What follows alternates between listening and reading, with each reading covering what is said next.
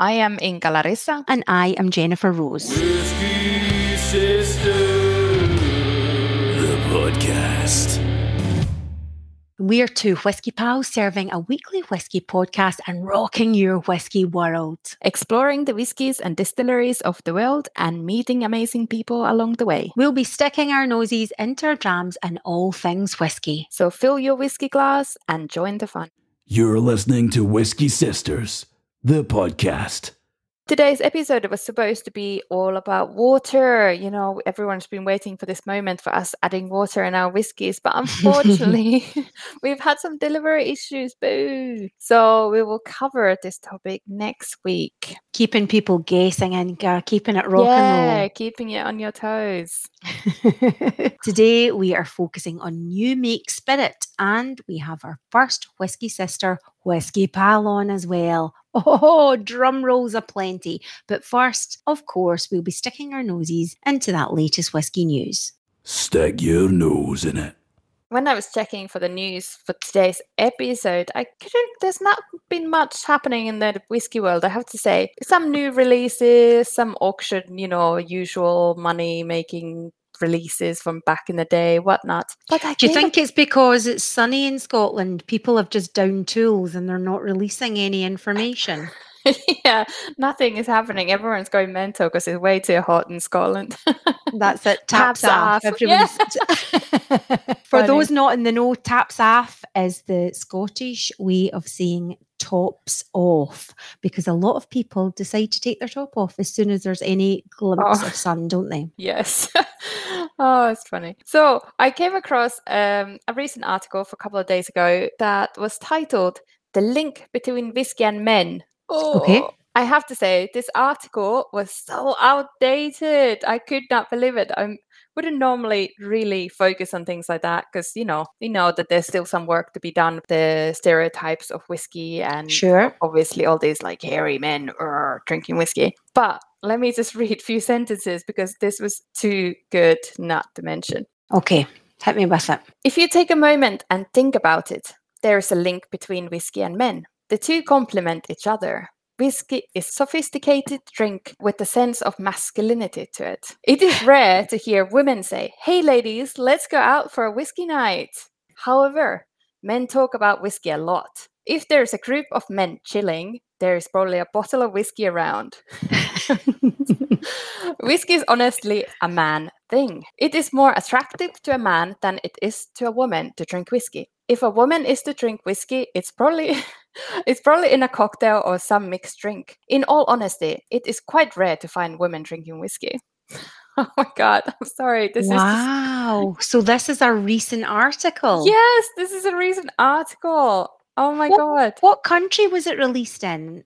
It's a Namibian magazine or newspaper or whatever. Okay. Maybe still work to be done, but come on. Like, it's crazy. So, and then he goes on giving some advice on how to drink whiskey and what he'll be drinking at a upcoming whiskey festival. Here are some tips. Please refrain from mixing it. By doing so, you will alter its taste. You will bury the flavor, and the effort that went into making of it would have gone to waste. If you're drinking it and it has burning sensation... it's probably shit. Add ice or water to keep the original taste. What? Original taste. Come on. Okay. And then FNB, which is the Namibian Whiskey Festival, is tomorrow. I believe there will be more men than women. I will probably go. Not sure yet. But if I do, I will have a Macallan, a Glenlivet, or Glenfiddich. Something a bit premium. Oh, well, he is just putting those opinions out there. I know. It's super just like, gallus. Makes me think of like really the whole like concept of mansplaining. Like, it's like, oh, I know everything about whiskey and women don't know how to drink whiskey. And then he's like, yeah, I'll have a Macallan 10-year-old, please. I want to know, did he go to the whiskey festival? Did he meet some amazing whiskey-loving ladies there and have a chat to them and change his thoughts and opinions? It does seem like, you know, it's from, I don't know, another decade. Such a caveman attitude. Do we have listeners in Namibia? We want to hear from you. What is the whiskey culture like? What do you think of this article? And any whiskey loving ladies, be letting us know. Whiskey distillery Glenglassaugh has released its latest campaign, Awaken the Senses, from creative agency Southpaw, production company Irresistible Studios, and director David J. East. Their project was inspired by the impact of land and sea, celebrating their contrasting yet complementary elements. It's a totally unique project with really beautiful cinematography and visual storytelling. And the finished scenic spot is set against a beautiful Scottish coastline, featuring harbour towns peppered with ocean breeze and accompanied by an ancient gentle spirit. Shots of rolling waves morph seamlessly into rippling whiskey, aromatic amber liquid into fragrant yellow flowers, showcasing how all nature's offerings are harnessed in a single Glenglassaugh bottle. Transport me there now. I'm there. I know, right? I'm not always sure about all these marketing campaigns. They kind of, you know, out there, and it's like, what's anything got to do with whiskey? But oh my god, they really brought this together with the new bottle design. And I don't know if this is the new bottles design or is it just for these releases, but it's beautiful. It's literally, have you seen it? It's like the waves on the top of the bottle. Yeah. It's like, it's just really, really nice. I am super sold by their marketing campaign. I'm considering myself enchanted. Yes, absolutely. Me too. Did you ever, you watched Succession, right? Yes. Yeah. Oh, yeah, exactly. Yeah. Big fan of Logan Roy, main character. Yes. Played by Brian Cox. So Brian Cox, just recently on a magazine interview, and they did this like a video, he said that his favorite whiskey is Ardbeg Highland Rye, which we just featured on the pod. Yeah. That is so cool. I wish we had him on our episode to chat all about it with us. How cool would that have been? That would have been really cool. But I think it's, you know, he's a cool guy anyway. And of course, he's just not going to choose any whiskey. And he's just going like totally rogue, Ardbeg Highland Rye. Yeah. Yeah. It's good stuff. How are you up to date with the show Succession? Yes. Yeah. So I think we should talk about it and just put out a spoiler alert. Is that okay? Yeah. Well, it's finished LOL, so hopefully everyone's watched it anyway. Exactly. So. Everybody that loves Succession has probably heard about this, but if you're like saving it for some reason and you haven't watched the latest season, then like fast forward for a bit. So people are raving about it. Yeah. I'm annoyed. Why? Why are you annoyed? I'm annoyed a little bit as well, but I want to hear why you're annoyed.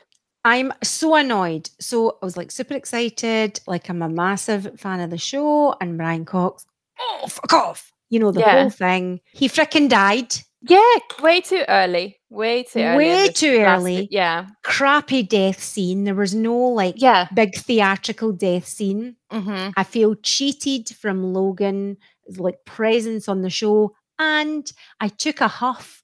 And I stopped watching it after that episode, and I refused to watch the rest. No, God, you still have to. Okay, that episode was annoying, and then the next episode was kind of like, eh, and then it kind of got better. So I do think you should still watch it. I'm still in like a bad mood about it, but who knows? I might go back to it. But you know, originally they were gonna kill his character at the beginning of the show, like literally on the first episode. That's a crime, isn't it? To have killed him then.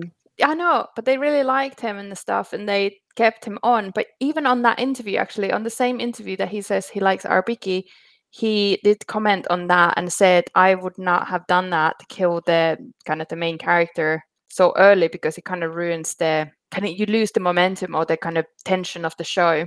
Yeah, but for sure. You know, a lot of it's down to the writers and directors and stuff. And as an actor, you can't really have much to say on it. That's very cool that he is into Ardbeg. And we've mentioned on the podcast before, but there are apparently plans for him to be the kind of star in a movie about a kind of a whole whiskey story set in Scotland, and we would love to get involved and hear a bit more about that, maybe get him or people connected with that epic project on the podcast. So if you can get us involved, listeners, hook us up. Also, the interview he did for the new Barley magazine, which is a new magazine about not just whiskey but a lot of other things, but I think it's quite heavily whiskey related. The interview is really good. I recommend you read it. He was very quite opinionated person and loads of stuff to say. So have a look. Whiskey Sisters, the podcast.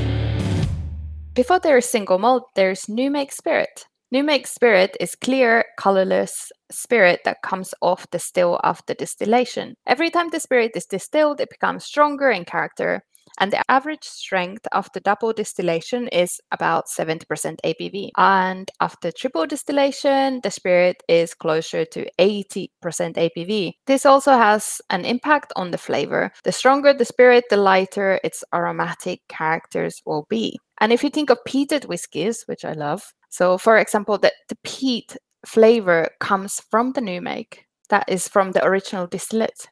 So it's that strong, imagine. Because some people are, you know, not really sure whether new make makes difference or whether you can taste those characters. So at least peat, you will definitely get through that. And many distillers are selling small bottles of their new makes or are even including the new make in the tasting sessions. And I think this kind of helps include the consumers as part of the production and the maturation process and the kind of whole journey of the whiskey, how it evolves. It gives us basically an idea of the style of the whiskey we can expect from this distillery. So call it maybe a DNA of distillery, basically. It really gives you a good idea of how the whiskey will be. Absolutely. And there are other things that also contribute to the flavours of the new make, such as the length of fermentation. Then there's reflux, where the distiller makes their cut points, and also vitally important in creating a spirit that is light and smooth. So to create lighter new make spirit in the first place, the distiller needs to increase the amount of reflux in the still to remove unwanted compounds and maintain a tight control over cut points. Reflux can be increased with the use of large stills, as well as additional features such as ball balls, spit out, Jed. Ball balls, boil balls, boil balls, and upward line arms. The bigger the surface area and more difficult it is for the vapour to travel into the condenser, the greater the reflux will be.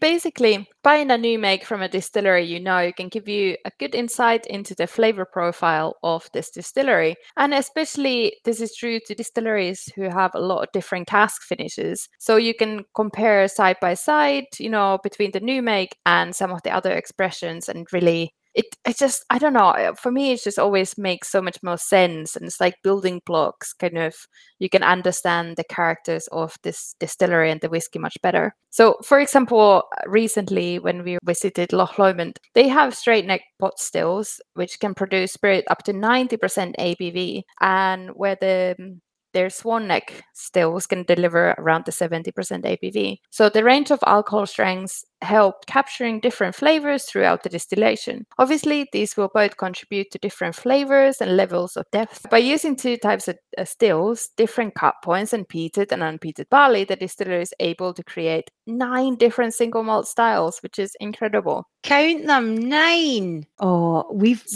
chatted about this before, haven't we? We need to talk about trying the new makes at that distillery, don't we? I tried quite a few of the new makes from different types of stills, and it was crazy. And it does make sense, though. They were kind of fruity, or sugary, orchard fruity. Kind of, it does make sense when you think about Loch Lomond that is the starting point. Totally. And what really struck me was how different they were and how you could tell, you know, that they had been produced differently, because some were maybe a wee bit fruitier, others were maybe a wee bit more kind of floral perfumed. And I just thought it was a good example of how important new make is when I was tasting them. Absolutely. And it obviously makes it easier at Loch Lomond because they have the different types of stills, so you have even more to compare to. Yeah, it was very intriguing. Although after you tried some of new makes and then you start trying the whiskey, it's like, whoa, quite a few fumes all over the place.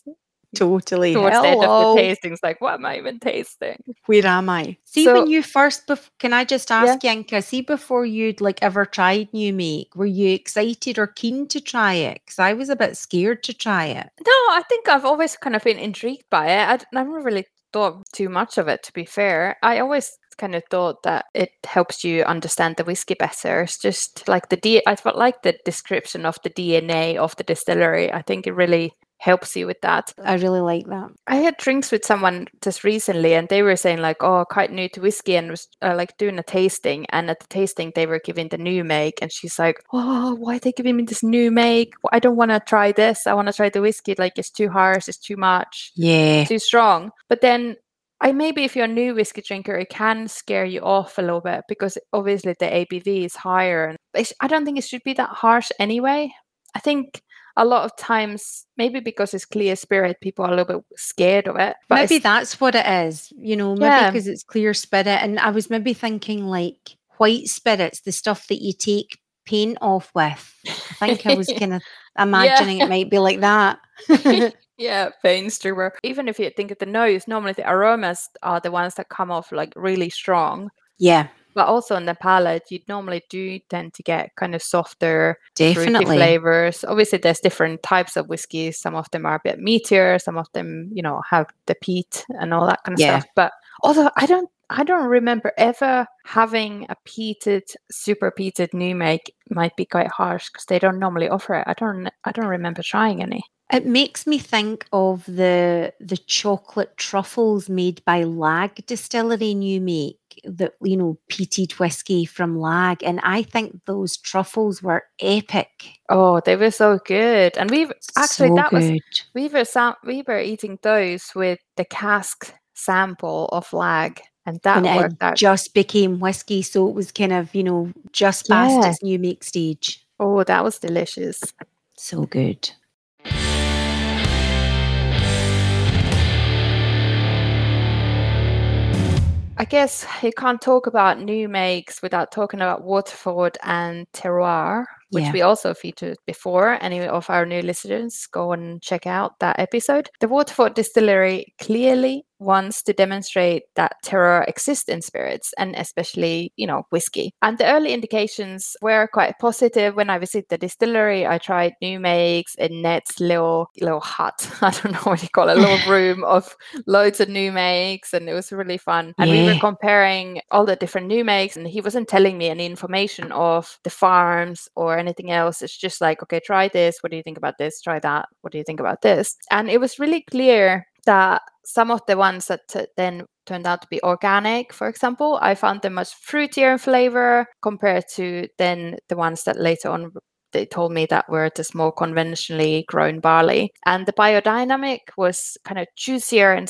even more sweeter. Like, it was really, I guess you would say, elevated, or it's just like felt more stronger, like more complex almost, maybe. Yeah, and those differences evident at that early stage. Yeah, exactly. And I could like clearly identify some saltiness in one of the batches, which then Ned told me that it was from one of the farms that is like super close to the beach, and there's like massive winds and the sea water is constantly going in the farm. They had like maybe someone's a bit more floral, malty, grassy, oily, you know, different tasting notes that you then get in the whiskey, but super interesting. Definitely. And do you think there are parallels, you know, like in cooking, some chefs will say like you must have like the best quality ingredients and they'll use their skill, but you have to do less with those, you know, if the quality of the produce is good. But I guess you can have like juicy food that's maybe not that good quality, but they've put like loads of like dodgy stuff in it. Well, and you know, like you might think, oh, that's juicy and nice, but it's different to that lovely qualitative produce. Yeah, exactly. I think obviously like Italy is called as the garden of Europe. So we have loads of fruits and vegetables and herbs and things that are growing. Yeah. Everyone is always raving about the tomatoes, for example. But even in Italy, if you buy tomatoes in the supermarket, they taste not as good as the ones that you buy from the local market. Yeah. And the ones from the local market, it probably lasts for like 2 days before they start getting all stocky and stuff. And again, I'm sure a lot of it goes with, you know, organic farming methods and different things like using pesticides and so on, which also comes down to the barley and so on. Ardbeg as well, like we mentioned just recently, they are super into their terroir. And going back to the vodkas, even in the mouthfeel is clear that they are using different types of maybe distillation methods, but also the produce is super, super tasty. Brilliant. And I also came across Highland Park selling their new make, which is inspired by the original Orcadian whisky distilled under moonlight by the original founder Magnus Unson in 1798. And they call the new make spirit Thungelskin from the Old Norse words for moon and light. They've added spring water to release subtle layers of flavour for a more palatable 50% ABV spirit. And it's said to be delicious with blood orange juice. And I'm quite intrigued by that. I really like the flavour of blood orange, but I've not tried it. Have you?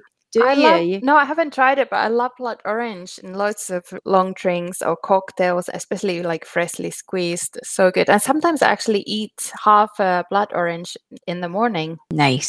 So good. Now that you mentioned the blood orange anyway, so let's talk about a little bit about new make in drinks. Some people think like, oh, a new make is kind of like similar to vodka or, you know, gin. Kind of is, kind of is not. Like it's a clear spirit, but obviously, you know, it's different and it's made with different ingredients and it's not quite the same. But there's been quite a trend recently, I think, that new makes are making into cocktails in bars. And have you tried any? Do you know, I haven't tried any, but we have got a cunning plan, haven't we, to try Glencadam new make and pina coladas, but we haven't done it yet because we've not been poolside or beachside together. I know. Since we got the new make. So if we're going to do something, we're going to do it right. So I feel a little bit impatient. We're impatiently waiting to get that opportunity to try it because it's apparently super tasty in a pina colada. And we can dance in the rain. Do, do, do, do. Do you like a pina colada, Inka? You know what?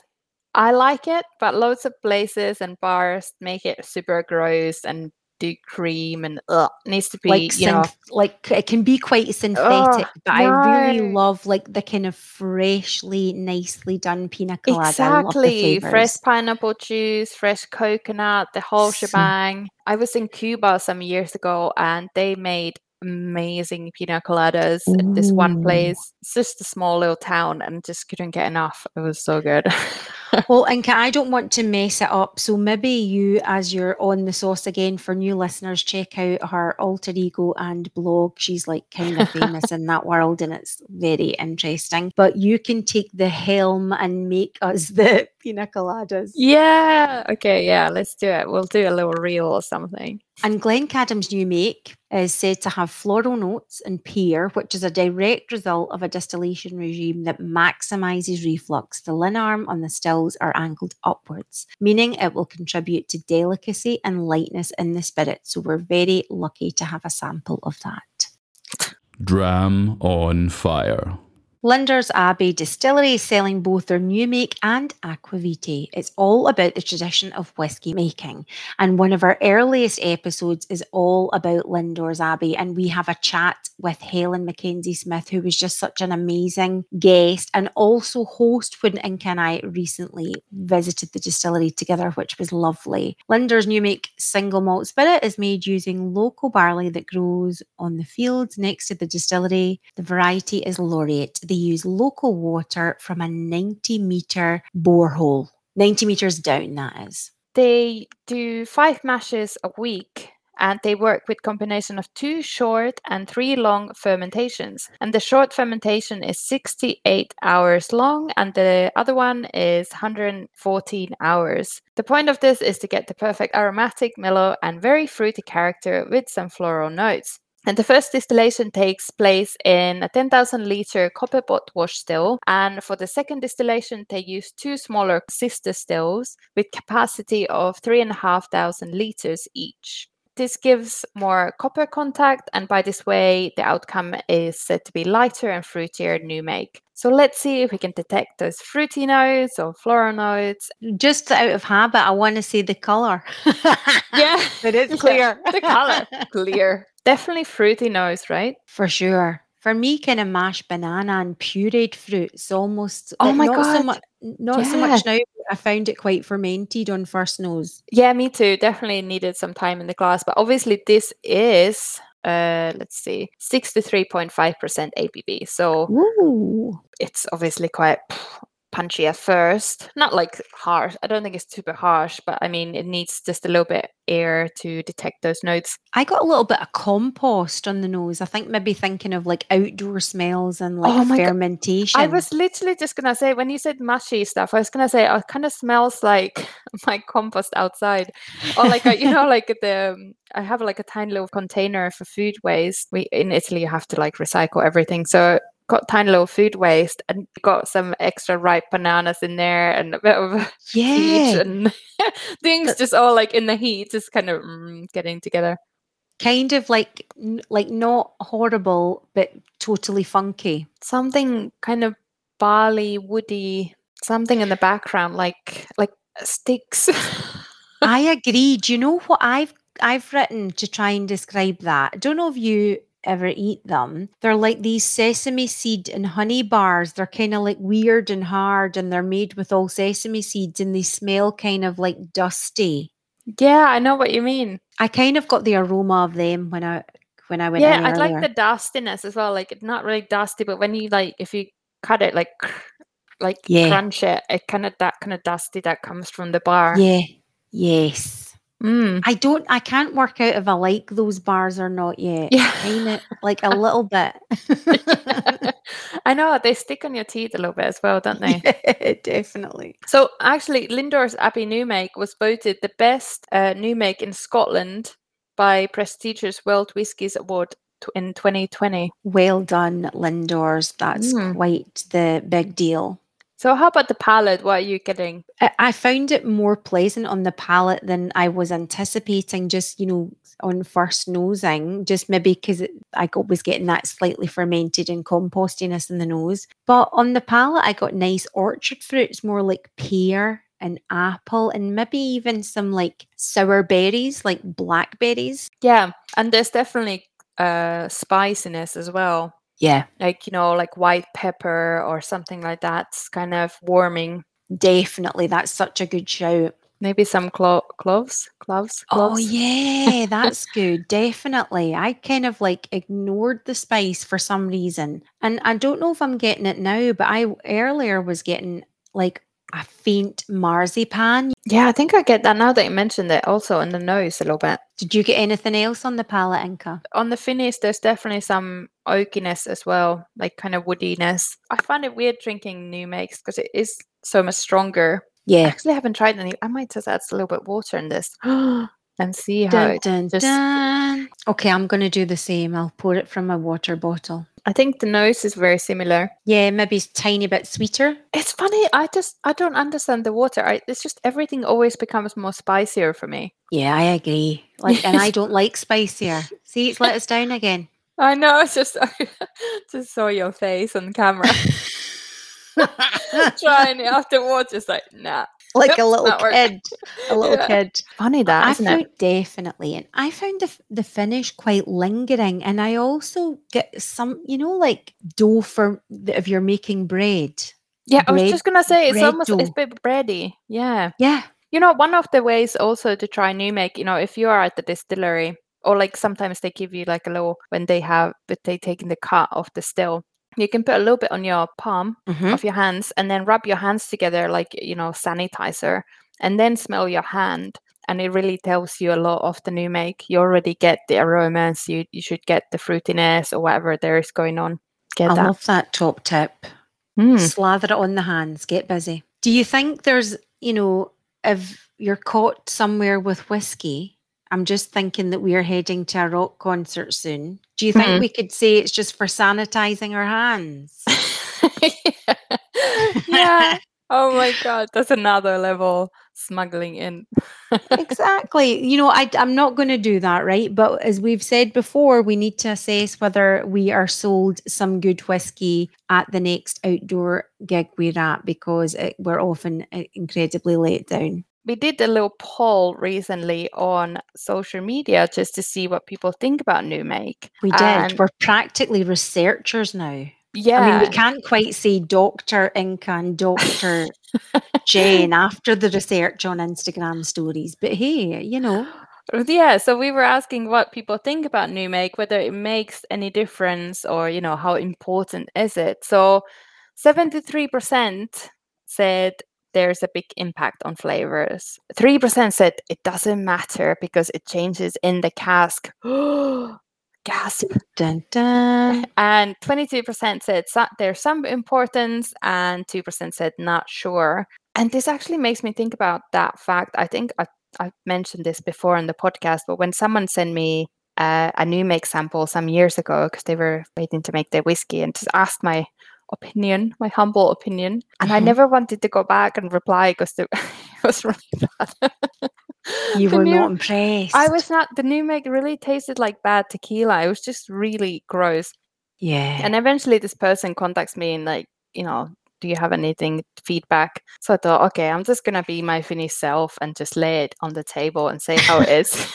So I said, I'm really sorry, but I really didn't like it. It tasted like bad tequila. It's just like, it wasn't working for me. So I wasn't into it. So he then goes and saying, well, it doesn't matter really because all the flavor comes from the casks. That's fascinating in itself, isn't it? Because why be interested in your opinion on it if that was his belief?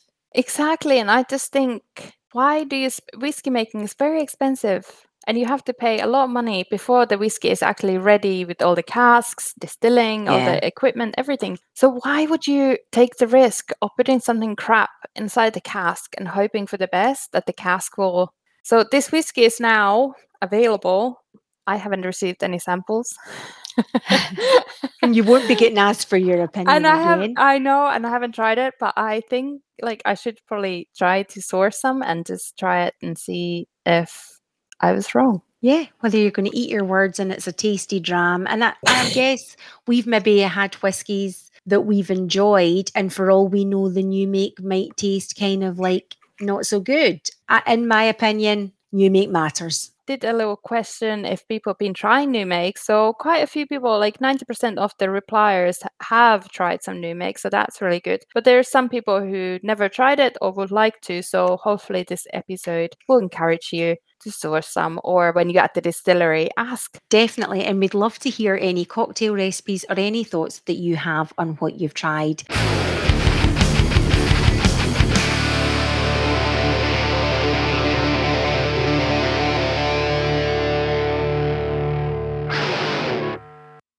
Whiskey Sisters, Whiskey Pals. So for our regular listeners, you'll know that it's usually now time for our Whiskey Fact, although, whoa, mixing it up a bit, being a little bit crazy because we have a new section that we're going to introduce now and again. Very exciting, isn't it, Inka? Yeah, I feel like this episode is already like, ooh, we changed the topic, oh, keeping you on your toes. And now it's like, boom, Whiskey Pals, new section. Yeah. Yep. Because we feel incredibly lucky because we've met amazing people on our whiskey journey and we thought it would be kind of cool to chat with them on the podcast. Yeah, and let you, our listeners, discover new amazing whiskey people. You know, there's so many different whiskey drinkers and everyone's in their different parts of their whiskey journey. So this is just bringing everyone together. So we would like to warmly welcome Mike from Whiskey Morgue. Whiskey Morgue is his alter ego on the internet. And his page is all about whiskey and horror pairings, examining and draining bottles. And he's also a host of Horror on the Rocks on Rue Morgue TV. Whiskey Morgue.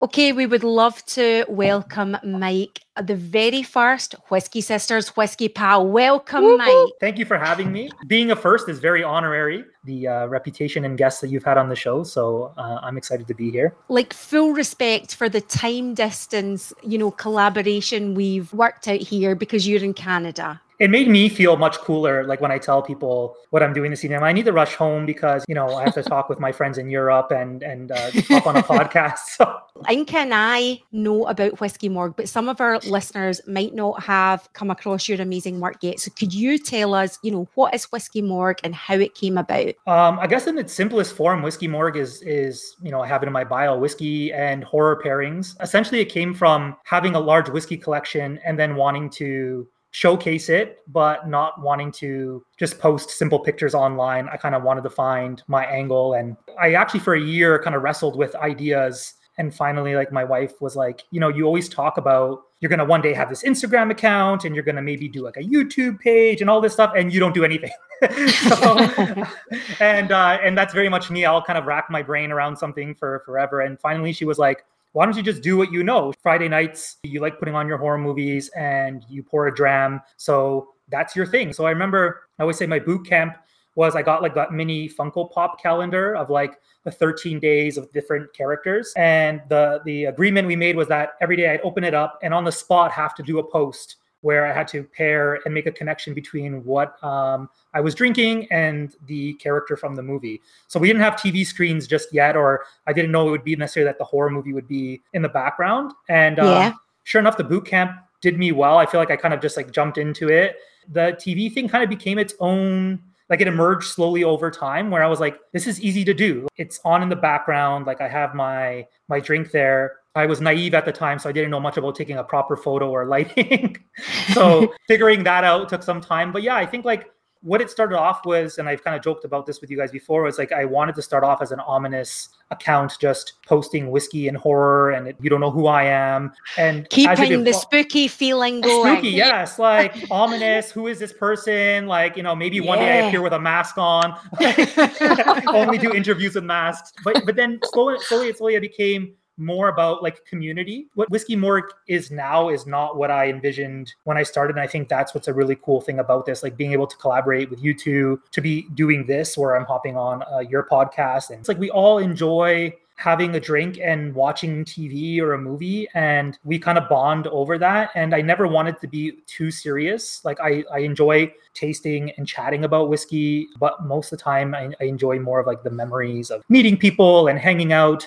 And I feel like that's what it's really evolved into, is more about like the community aspect. Jen's always in the comments like, yeah, seen this one, or recommending something else. And it's great, right? It's like either you bond over a movie you both enjoyed, or, you know, you're like, hey, have you seen this? And I'm like, either no, or I haven't seen it in forever. And I'm like on my notepad, taking it down for a future idea. So it's great to do that. I like how you say, like, you know, it's also about the memories, and maybe because you're watching certain film, having this whiskey with it, you will remember the whiskey in a different way, or it will bring you different types of memories. Yeah, and I think that that's always been a huge thing for me, is that like, I think I'm really riding on a lot of nostalgia as well. So like the movie side of it right away, I watched these movies when I was way too young. So like revisiting some of them, I have memories of like growing up and what that means to me. But then like you said, the whiskey itself takes on a new meaning. This evening, I'm drinking some Blackened, Wes Henderson Masters series. Yes! And before this, right? And I know we're all fans. And I feel like before this would have just been like, cool, I love Metallica.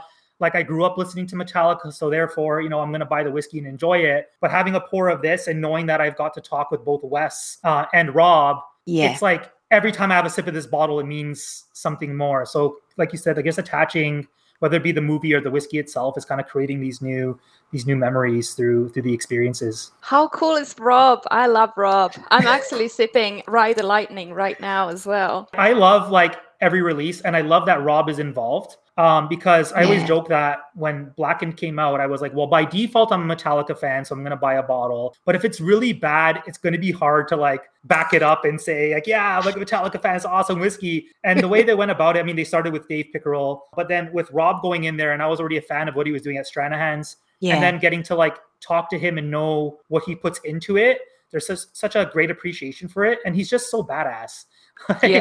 Rob is just the coolest guy. And we need to thank Rob because he told us about you and we bonded over that connection with Rob. Is that really how it started? Yeah, because we were recording with Rob and he mentioned you and I was like, oh, and we were both like, well, we must check him out. And we connected and watched your live with Rob. That's how it came about. So, you know, I've got Blackened Original in my glass as a little toast to that. Yeah, we'll have a little toast to Rob here. To Metallica and Blackened for life. Yeah. And also you have your own Glencairn branded glassware. Love it. That's a whole other venture that I didn't expect with doing this whole Whiskey Morgue thing. And I always joke that I'm like the face of the brand. I go on here, I get to have fun and hang out with you and have a drink and hang out. And it's my wife who's the creative, like behind the scenes, because she was like, we should do like a t-shirt. And I was like, yeah, cool. But then we got to design something and figure out how we're going to make them and pricing. And I'm like, that's beyond me right now. And next thing you know, I have like a prototype drawn up. So then I just get to sit here with like a cool t-shirt on and a glass. And I'm like, I'm a fan of my own merch because I didn't even create it. I love that. Your wife sounds amazing. And for people that haven't seen the Whiskey Morgue merch, please check it out. Inka and I were speaking about this, like the tags on it, just the attention to detail. It is just giving everything. And I can at least say that was my idea, the toe tags. The toe tags. I contributed something to the merch. So we haven't had the joy of sampling the cast strength Blackened yet. Can you tell us a little bit about it? So I wasn't too familiar with like white port finishes. The regular like Madeira finish Blackened I'm familiar with. And I had Ride the Lightning, which is then what is the Madeira and the rum finish. And this one kind of completely out of left field. So when I first had it, it was like I remember smelling like bubble gum on the nose mixed with like smoke, if that makes any sense.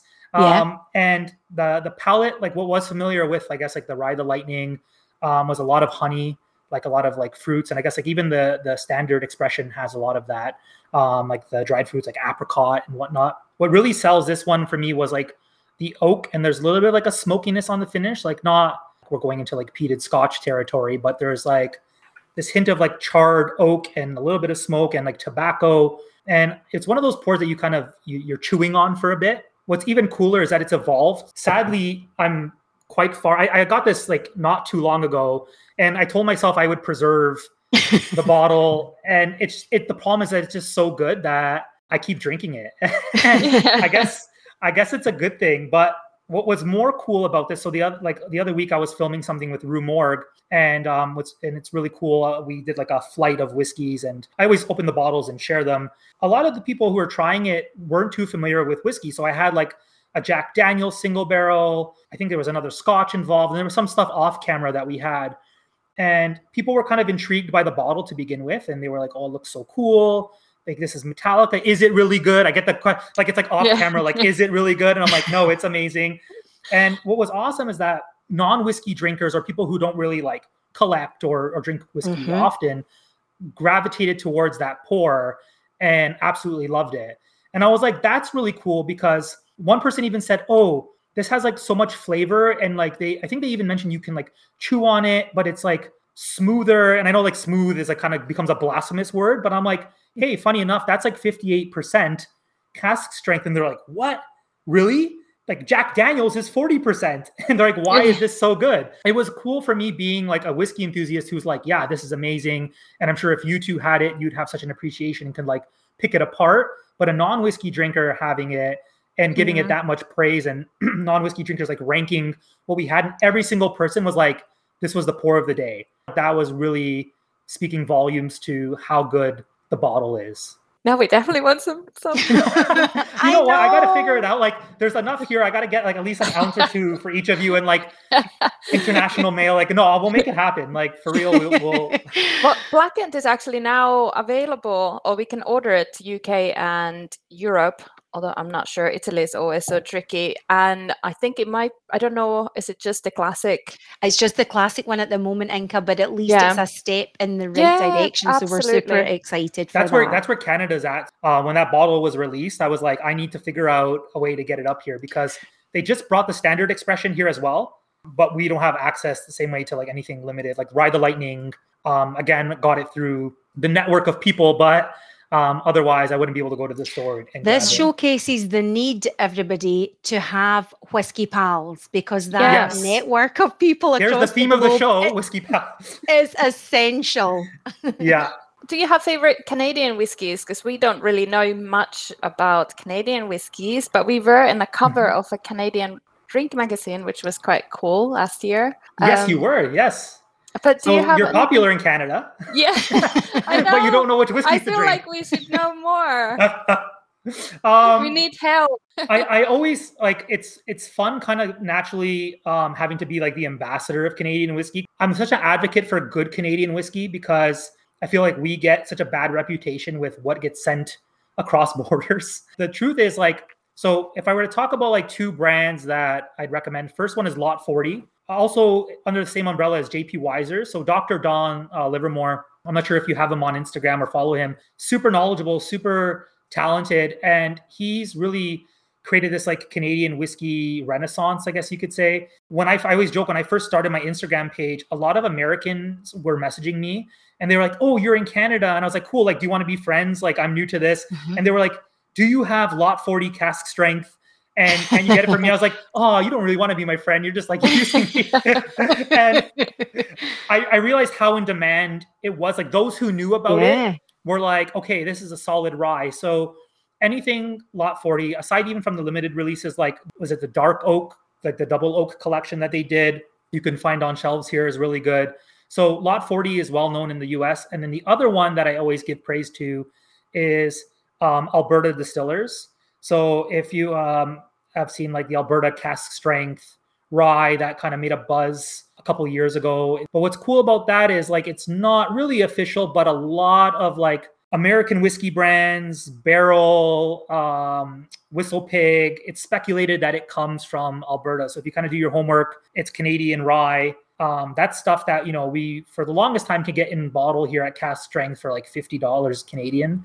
And, you know, in Canadian, that's like Chuck E. Cheese money compared to, say, pounds or the euro. Yeah, that's so amazing. There's some pride in that because it's like, we do have really great stuff, but it's just in very Canadian fashion, we're like, we'll sell it to you and you can make it cool. And then, and we'll apologize for it as well. And then the Canadian stuff that's sent there, like people will be in the liquor store in the US and be like, is this any good? This is a Canadian whiskey. I'm like, what the hell is that? Like, I've never heard of it. Mike, I want to know more about your process because, you know, you're super humble, but you give a lot of work in every post at Whiskey Morgue. There's, you know, reflections, not only your tasting notes on the whiskey, there's information on the film, its production, and then parallels and blending together of your passions in your post. So what is your process? It's a chaotic mess on my notepad on my phone is what my process is.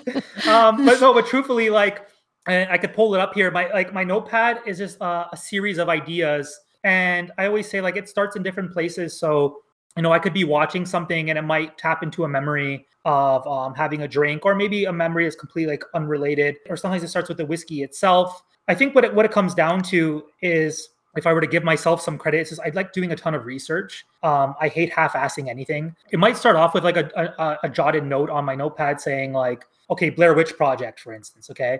So I was watching Blair Witch Project recently and I was like, people talk about this as like such a highly respected movie, one of the better horror movies, but then you either get people who are like, it's a classic, or it's overhyped and it was garbage and it made me nauseous. So it's one of those two reactions. And then I was drinking Henry McKenna bourbon the other night. And I was like, this is the Blair Witch Project. Like, I posted it in my story and my DMs was like, epic, so good, or completely overrated. I would never spend the money on that. And I was like, this is the Blair Witch Project, right? So and then I started diving into like the marketing and how did Henry McKenna become what it is now? And how did the Blair Witch kind of take off and become the film that it was, right? So sometimes I surprise myself, or it's completely unintentional. I'm putting my English degree to some use, right? So when this is what I do when I'm bored in the classroom now. I'm just over there like researching horror movies and whiskeys and amazing. What's your favorite horror movie then? I'm a big fan of, I always say Halloween, like the original Halloween. I remember the first time watching it and just, there's always the scene where Laurie Strode's running across the street because she's going to the neighbor's house with the kids to get him inside. And he's just doing that power walk. And like the face, the mask is just so expressionless. And the fact that this, like, I'm like, that's terrifying. But this whole like expressionless blank mask, just power walking at you at his pace. Like he's like, I'm going to make it there either way. And he always somehow does catch up, but it was always the most creepy thing to me, just kind of like how subtle it was. And it always being around the idea of like him kind of being in your home and not being sure where he is. Like the whole idea of like someone invading your place of sanctuary, like your personal space. Yes. It's always a scary thing. I just think that is such an iconic movie. And you mentioned nostalgia and memories earlier. I had my first kiss as a teenager whilst watching the original Halloween. There you go. Horror movies are the perfect date night. Like, you can't go wrong.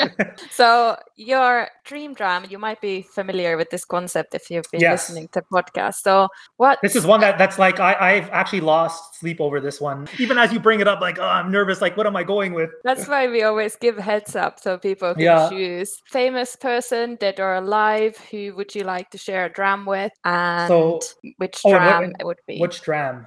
I'm going with Anthony Bourdain. Oh, so, yeah. I know. Awesome. And so good.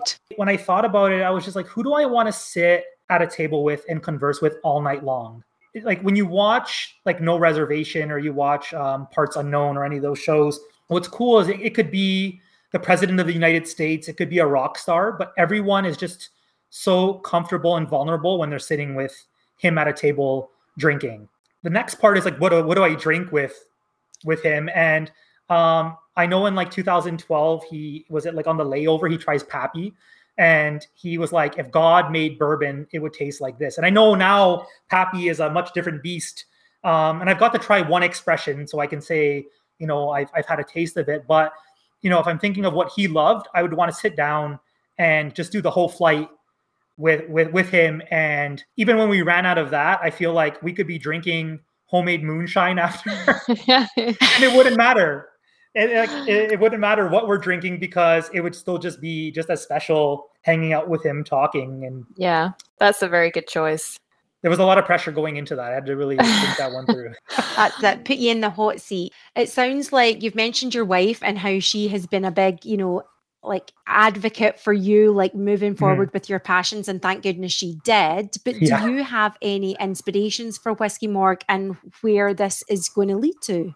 Wow, that's a really good question. So like inspirations, but like if we talk about Whiskey Pals in terms of like leaning to inspiration. So growing up, I would buy t-shirts from this company called Fright Rags. If I wasn't wearing my shirt, I'd be wearing a Fright Rag shirt. And I watch horror documentaries, and Ben, the owner of Fright Rags, he would be in all these documentaries because he's really respected in the community. And aside from making amazing merch, like he knows his stuff, right? So I made a post one day, and he had released a shirt based on like the same movie. I tagged him, and he was like, oh, this is what you're drinking. I'm going to crack this open tonight. And I was like, oh, damn, he knows his stuff. Like, wait, can we be friends? Like, we're like, this is a good level here. So sure enough, like we started chatting, and I asked to do something similar where I got to interview him. It went from interviewing him to becoming a great friend. And him and I send each other like whiskey samples all the time. And when we connect as friends, when I see how much time he puts into what he does and the passion behind it, it's truly inspiration. Just his like time and dedication to not only what he does, but like the people involved in the community. Well, I praise Ben a lot, but like in terms of inspiration, like definitely Ben from Fright Rags. And if you haven't checked out their merch, and you're a horror fan, like you need to, like, never mind me for now, go to Fright Rags and like your favorite horror movie franchises, like they're all on there. And Ben is just a super cool guy. Thanks so much, Mike. So appreciate your time. Thank you. See ya. Thanks. See ya. Bye. I'm Mike from Whiskey Morgue, and I am a Whiskey Sisters pal.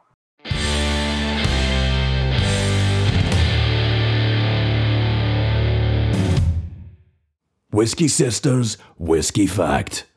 Last week, we featured Ardbeg and chatted a bit about their green bottles. But why do some brands use green bottles instead of clear glass? So green bottle can prevent light ruining the quality of the liquid, and it means there is no need for chill filtering, as the liquid won't appear cloudy through the dark glass, or I guess you don't really see the color anyway. Using green bottles is also about marketing. Unfortunately, there's still this perception in Scotch whisky industry that older and darker whiskey usually means it's better quality. But, you know, definitely it's not the case. And obviously, when you think about green bottles, this will help take away the assumption. And that's funny if you think of Ardbeg and how light the colour is in so many of their whiskies, for example, the 10-year-old. So the green glass really makes sense there. They say it's about the light, but even then, I wouldn't recommend that you keep your bottles anywhere near sunlight or daylight or, you know, any kind of light anyway. So